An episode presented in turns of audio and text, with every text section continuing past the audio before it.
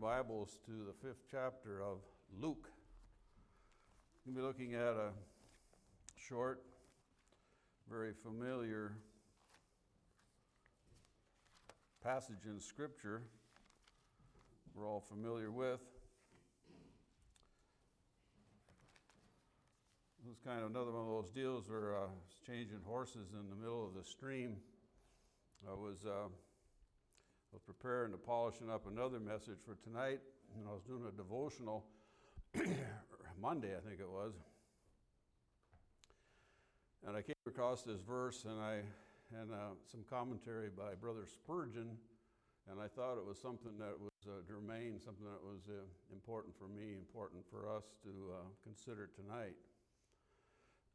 so, this account from Scripture takes place near the very beginning of the Lord's ministry. He'd um, the, these accounts, the other accounts of this in, in the other Gospels, Matthew and Luke, expand on what's uh, uh, described here in Luke 5.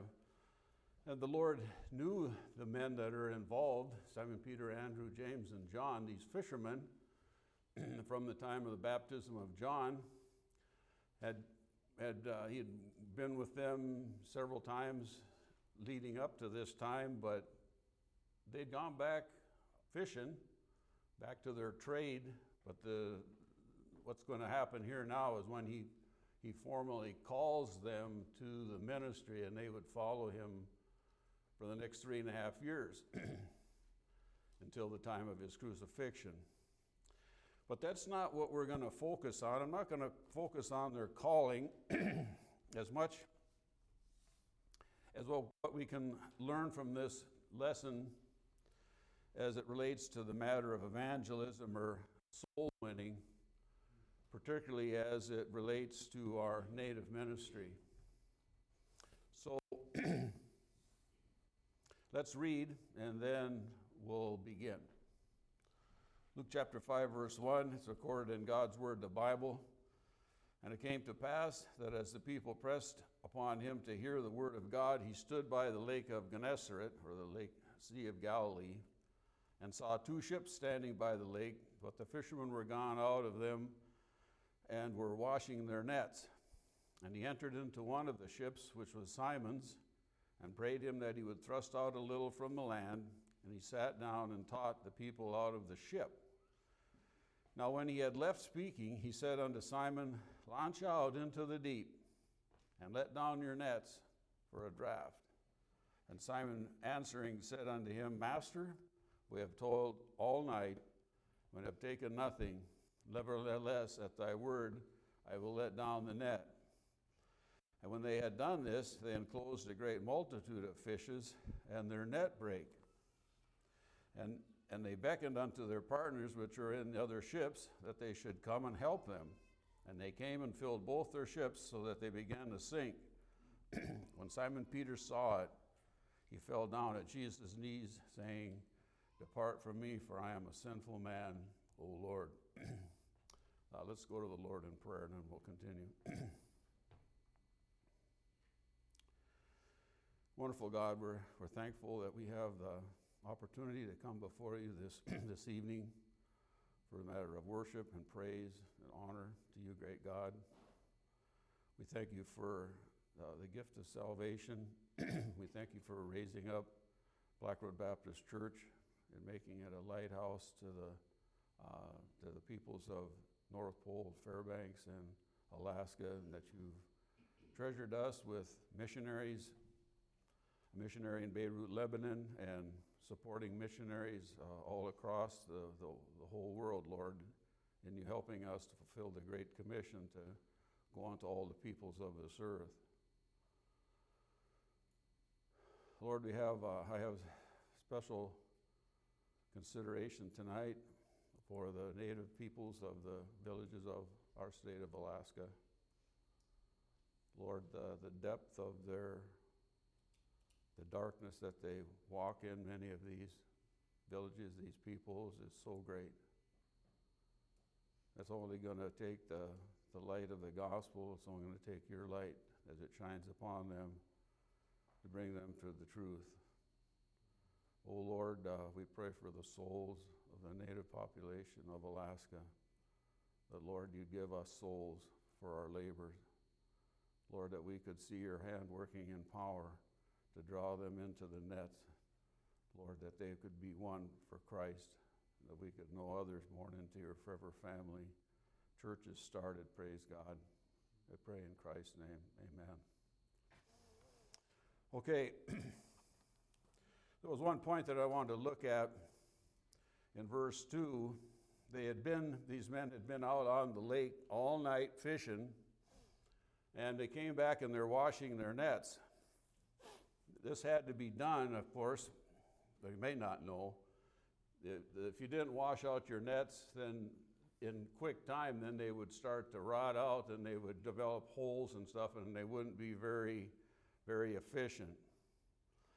And the fact that when Jesus came to Simon, he had him, the multitudes were coming to hear him, pressed in on him, and he had him right on the shores of the lake, and he had him go out on the lake with the, the boat, probably not very far.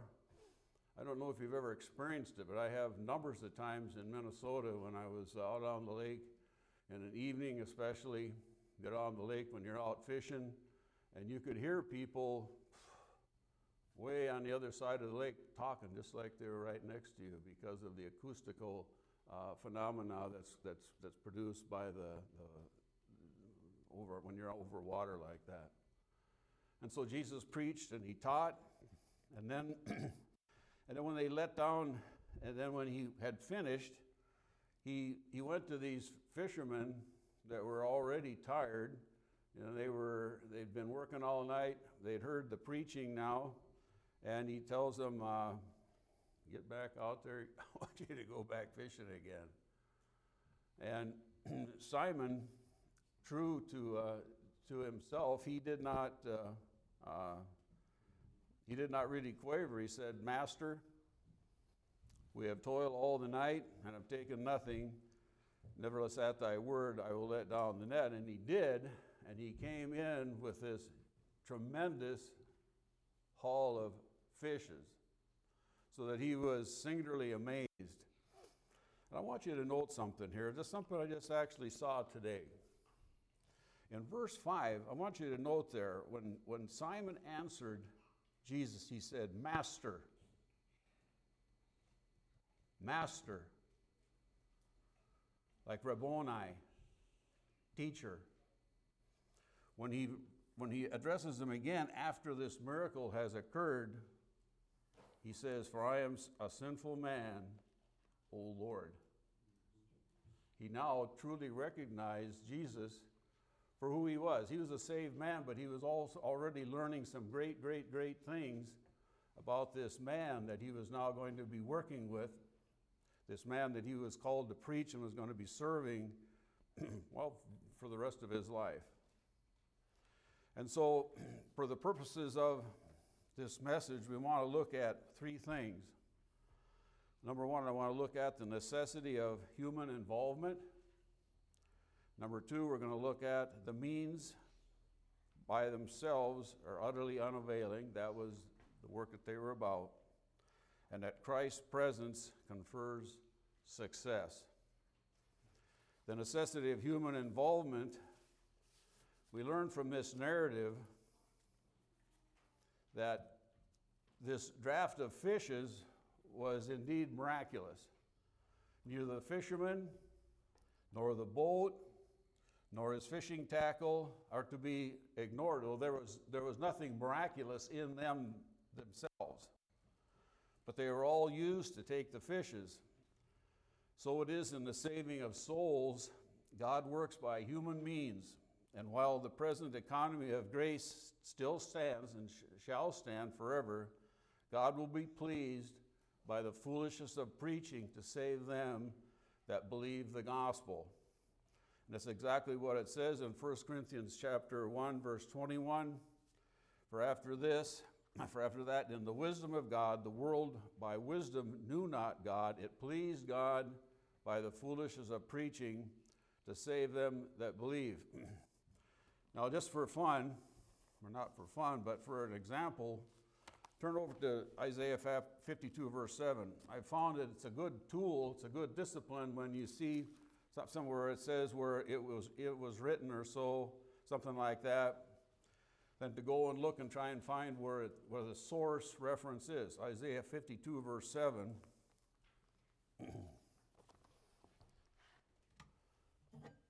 and this is really, this is just a beautiful, beautiful description that God gives here of how he chooses to work. Isaiah 52, verse 7 says, How beautiful, beautiful upon the mountains are the feet of him that bringeth good tidings, that publisheth peace, that bringeth good tidings of good, that publisheth salvation. Uh, that saith unto Zion, Thy God reigneth. Well, the Bible says that by the wisdom of God, the gospel message goes out. The wisdom of God is greatly contrasted with the wisdom of men. God's wisdom is all wisdom and all knowing from the, from the design of the first Adam to the, to the, to the star studded universe. Uh, this great God has all the wisdom that is available uh, for us in this time and forever to consider that, that God's wisdom is so great, so awesome as Himself.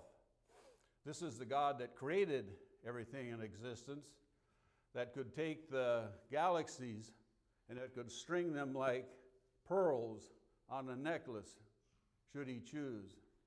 That, that there is no thought known nor ever will be anything that He will not know or have experiential truth of. And it says that, that the world by wisdom knew not God. Again, the Bible says that the fool in his heart says that there is no God. And increasingly, we see in the, in the world around us today not just antipathy towards Christians or Christianity, but opposition to the, to the gospel message and the reality of a creator God. So it says here, though, that it pleased God. It's something that pleases God.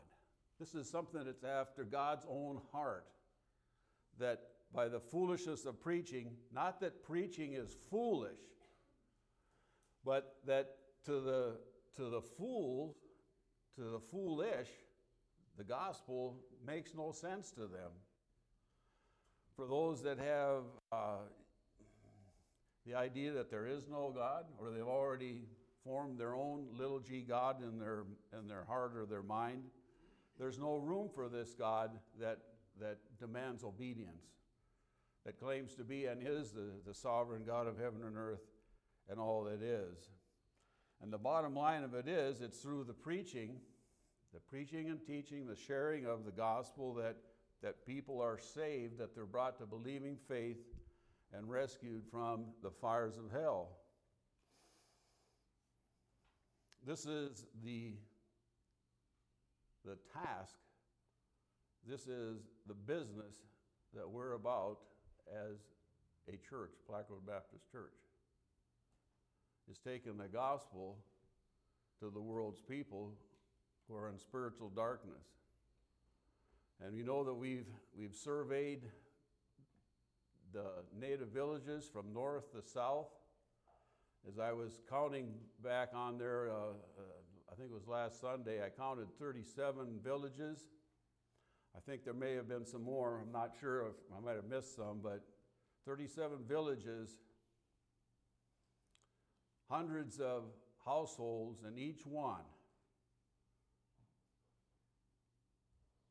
filled with lost people, filled with people of false religions. Um, having had some communication with, when I lived, especially in southeastern Alaska, with Native folks, um, I came to know something of their belief systems, that pantheism is still rampant in their, in their, in their traditional cultures, that it's, it's, it's married into many of their religious beliefs, even in those that are claimed Catholicism, Protestantism, or so on. The spiritual darkness that has been upon them has been upon them for centuries and centuries and centuries and centuries and centuries and centuries. Since, they, since those people migrated to where they are here in the, in the coastal parts of Alaska, Lord, they've been isolated for, for many years before, before, the, before the gospel even had a chance to come here when the white man came. But now, with that, the opportunity for them to be reached um, is before us. We have made the effort to, to saturate those villages with gospel material, with John Romans and tracts that point out to them the wisdom of God and helping them to deal with real life situations that plague not just Native people, but all peoples, all time, everywhere. And so,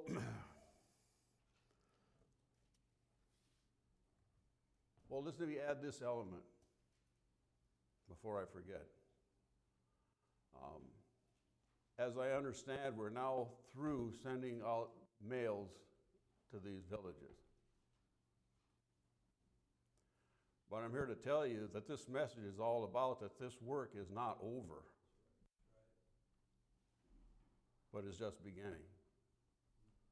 I believe with all my heart that God is, is preparing the native peoples to receive the gospel message through the work of this church. I believe that maybe the first step in the door, the first foot in the door may be in Savoonga and then Gambell. Brother Wilson has opportunity to go and do some construction work. As I understand, Pastor Humphrey is, is, uh, is willing to go out there and yoke with him and go out there and do a survey work on that island in those villages. The net is being cast again for the souls of men. And I've used this analogy before, and I'll use it again just briefly. Um, and we'll look at this, I'll look at this a little bit later too, but the seed has been planted, and just because it hasn't brought forth fruit now doesn't mean that it won't in the future. You remember I've talked about how that three years ago I planted wildflower mix out in my yard full of poppies and everything, and I had just incredible. If he's ever over there, it was just solid poppies and, and forget me nots and all kinds of flowers. It was just awesome. I had some pictures of it. It was just, it was like rainbow colors everywhere. Well, they all died off in the fall. But last year, a little bit came out, and some of them popped up and came back again, a few. You know, even this, this last spring, uh, the clover's growing up and the weeds are all growing up. And here come the poppies and the bachelor buttons popping up. That seed that had been planted three years ago, three years ago, was just now coming to fruit. And it may very, very well be the same way with the native populations here in Alaska. It may begin, it may begin with, with Savoonga and Gambell. I don't know. All of a sudden, we may hear, and I anticipate hearing more from people that are going to look to that material to, to help them solve some of the real time problems that are going on. The things in the world and in the native villages is not getting any better.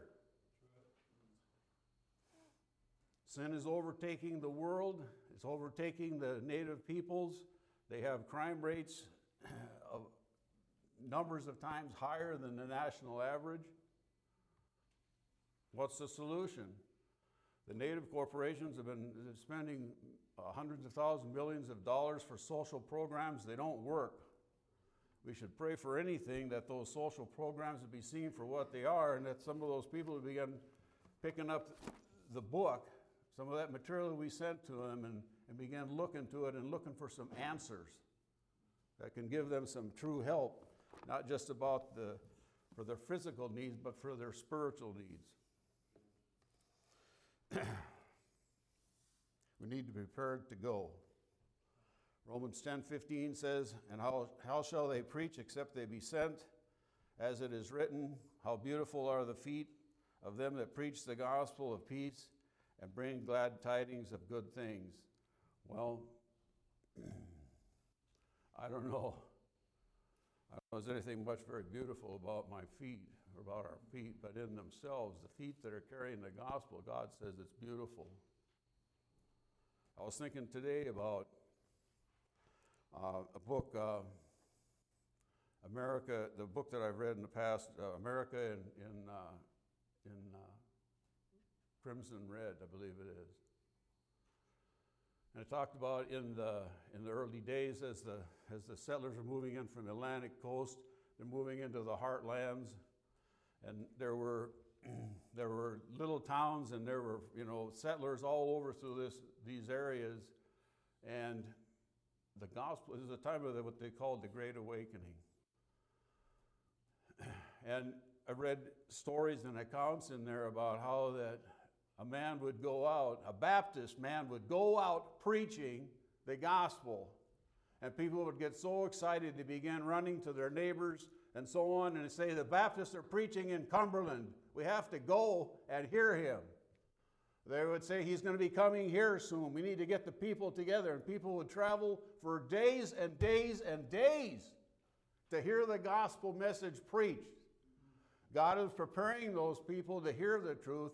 We should pray that God is preparing those native people to prepare to receive the truth when we have opportunity to bring it to them. How beautiful are the feet to them that preach the gospel message. The only way that souls are ever going to be brought to account is through the teaching and preaching of God's word. We have the commission to go and to teach and to preach. We are given the, the unction to be witnesses of that which we know to be true and to share it with all people, all time, everywhere. I think of some of those preachers even before the circuit riders. Even before the circuit, circuit riders, they had the stump, stump preachers.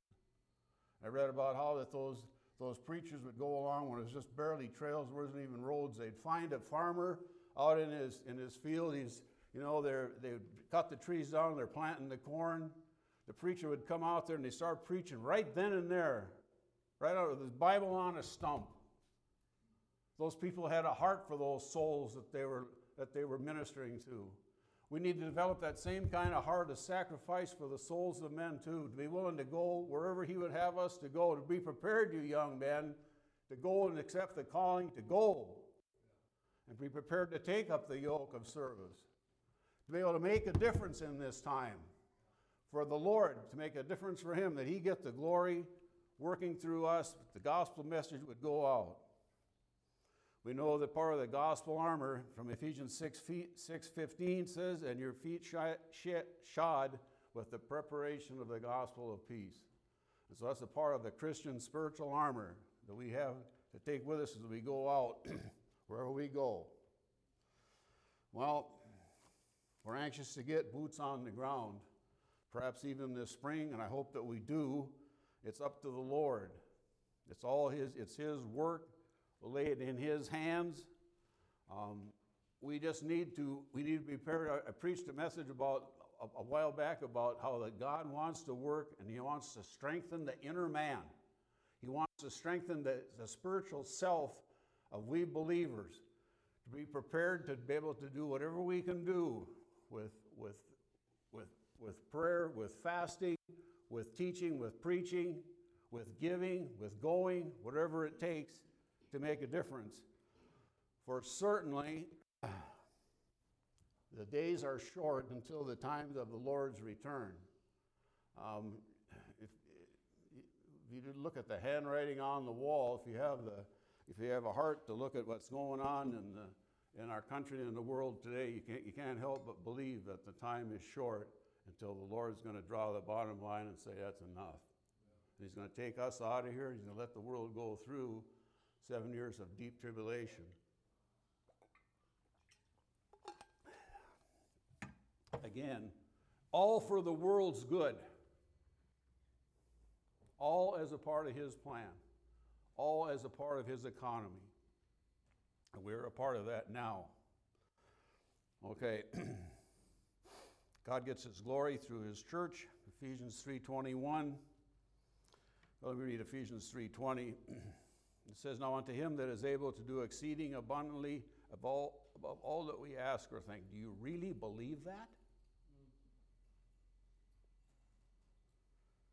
Now unto him that is able to do exceeding abundantly above all that we ask or think. Can we reach all those people? Do you really believe that? God wants us, you know, there's a, God wants us to ask great things that He can do great things. He says, and it's according to the power that worketh in us. Here it is again. We're going to we're to look at this in a little in a little bit. It's not by us that it's going to get done. It's to, and it's not the means. It's not sending out all that material that's that's going to win them. It's not that. It's not just through that. It's going to be through God working through our efforts to take the gospel to them. Unto him be glory in the church by Christ Jesus throughout all ages, world without end. Amen. We know we have that dunamis, we have that power, uh, but, you shall, but you shall receive power. After that, the Holy Ghost has come upon you and shall be witnesses. Witness just tells, a witness tells what he knows to be true, the whole truth and nothing but the truth. And that we have, and that's what we need, need to be able to share with the people all time, everywhere.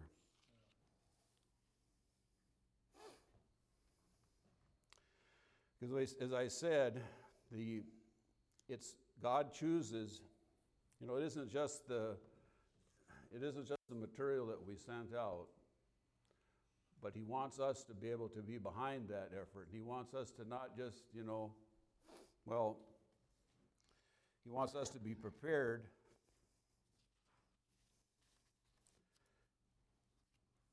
to go and to do all that He would have us to do, uh, holding nothing back. And so, when it says that it, the means by themselves are utter and unavailing, it means simply that that uh, it's it's something that's not having the effect desired or it's ineffectual. Again, what was what was happening was that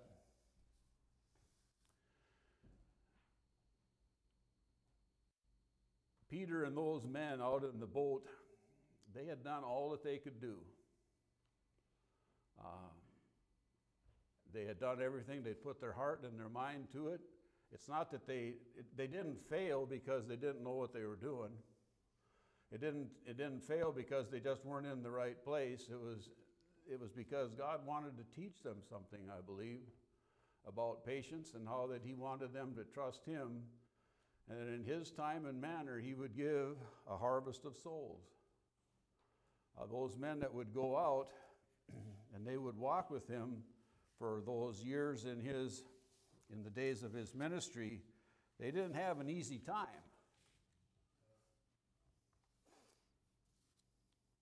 Uh, it wasn't all uh, wine and roses, but they went because they loved their Lord and they were surrendered to his to his authority. Brother Spurgeon comments on this subject. His disciples said, We have toiled all night and taken nothing. What was uh, the reason for this? Were they not fishermen plying their special calling? Well, they were. They were equipped and ready to do whatever they that trade. They were not rookies, they were not raw hands. They understood the work. Had they gone about the toil unskillfully? No. Had they lacked industry? No, they had toiled all night. They hadn't given up. Um, I'll tell you what, uh, I know I'm going down on the river when the fish aren't running, and I'm not, I'm not hanging around very long. the way it is, the way I am. I'm not a, I'm not a knockdown, drag out fisherman like Brother Ron or some of you folks. I'm going to go and sit by the campfire and roast hot dogs. But these men knew what they were about, and they got after it. Um, and they, they didn't lack perseverance. What were the, was there a deficiency of fish in the sea? No, they were certainly there. We know for our, for our purposes, those natives haven't gone anywhere. Um, but as soon as the master came, they swam into the nets in great schools. What then is the reason? It is because there is no power in the means themselves apart from the presence of the Lord Jesus Christ. Without him, we can do nothing. But, when, but with Christ, we can do all things. We know that from Philippians 4 4. I can do all things through Christ, which strengtheneth me. And I think, you know, for me and I think for us, we need to start get, claiming, uh, getting a little bit more serious about claiming the promises of God. That He is willing that none should perish, but all would come to repentance. That God is no respecter of persons. He doesn't just come out to save white people, Anglo Saxons. He has much a heart for those native people, the Aleuts and the Tlingits and the Tsimshians and the Athabascans. Uh, red and yellow, black and white, they are precious in His sight. And I think we need to continue to, to keep not on the back burner, but on the front burner, the, the prayer needs for these individuals. Maybe go back there once in a while and, and pick out a village and pray for the people in that village. What can it hurt? Won't God hear? Is it too hard for God? Are we just too lazy? Or don't we believe that God can work through us? Well, I want to look at one little portion of Scripture. It's about this matter of the, the parable of the soils. You remember from Matthew chapter 3, 13, where it talked about the sower and the seeds and the soils.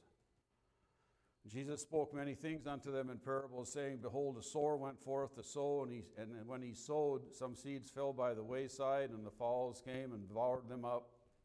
Some fell upon stony places where they had not much earth. Forthwith they sprung up, because they had no depth of earth. And when the sun was up, they were scorched, and because they had no root, they withered away. And some fell among thorns, and the thorns sprung up and choked them. But others fell onto good ground and brought forth fruit, some a hundredfold, some sixty, and some thirtyfold. The only thing I want you to note here is that when you know the when the, the seed was, uh, you know, the birds ate the seed when it was snatched away. Satan works like that. We know that he does. And we know that sometimes, and these things happen rather quickly. Sometimes, you know, we did have some people that made responses, but it didn't seem like it ever went anywhere. It seems like, you know, they had some interest and then it died out. Because that's, that's, that's like the, the seed that fell upon the stony places. And some fell among the thorns, and the thorns sprung up and choked them out. A lot of the seed went out into some of these villages, and the priests came and told them, You better not look at any of that stuff, or you're going to get in trouble with the church. I guarantee you they do that. Their own native traditions. And the neighbors would say, well, when anybody started talking about it and somebody wants to come along and quash what the, the neighbor might be thinking about, you know, do you think we should really follow up on this? And so most of them, some of them had got choked out. But some fell among the good soils and then it brought forth fruit. And I want you to notice here, it doesn't say any time frame. You know that when you sow wheat, when you sow oats, when you sow corn, you don't get a plant overnight, do you? No. But you're going to get a harvest if you if you plant if the seed is planted, if it's watered, and if, if the Holy Spirit, if God is working, He can bring an increase. And we should we should we should expect that God will bring results, even in in the days to come as the Holy Spirit works. he reproves people of sin and righteousness of judgment to come, that He'll begin to give them some light, some truth. Maybe to make things so hard in some of those villages they have no place else to turn. Pray that way. Is it better that some suffer in the flesh, that they would die and go to hell? We need to get serious about this work and to continue to pray. Pastor Humphrey is going to have some teaching on fasting. Let's listen to that, let's take it in, and let's put it into to effect. Do you care about those souls in those villages? Do you care about any of the souls of the lost people that you know? Are they worth praying for? Are they worth sacrificing for? Jesus did. He gave everything he had for the souls of men. What less can we do than give all that we can do in our service to him?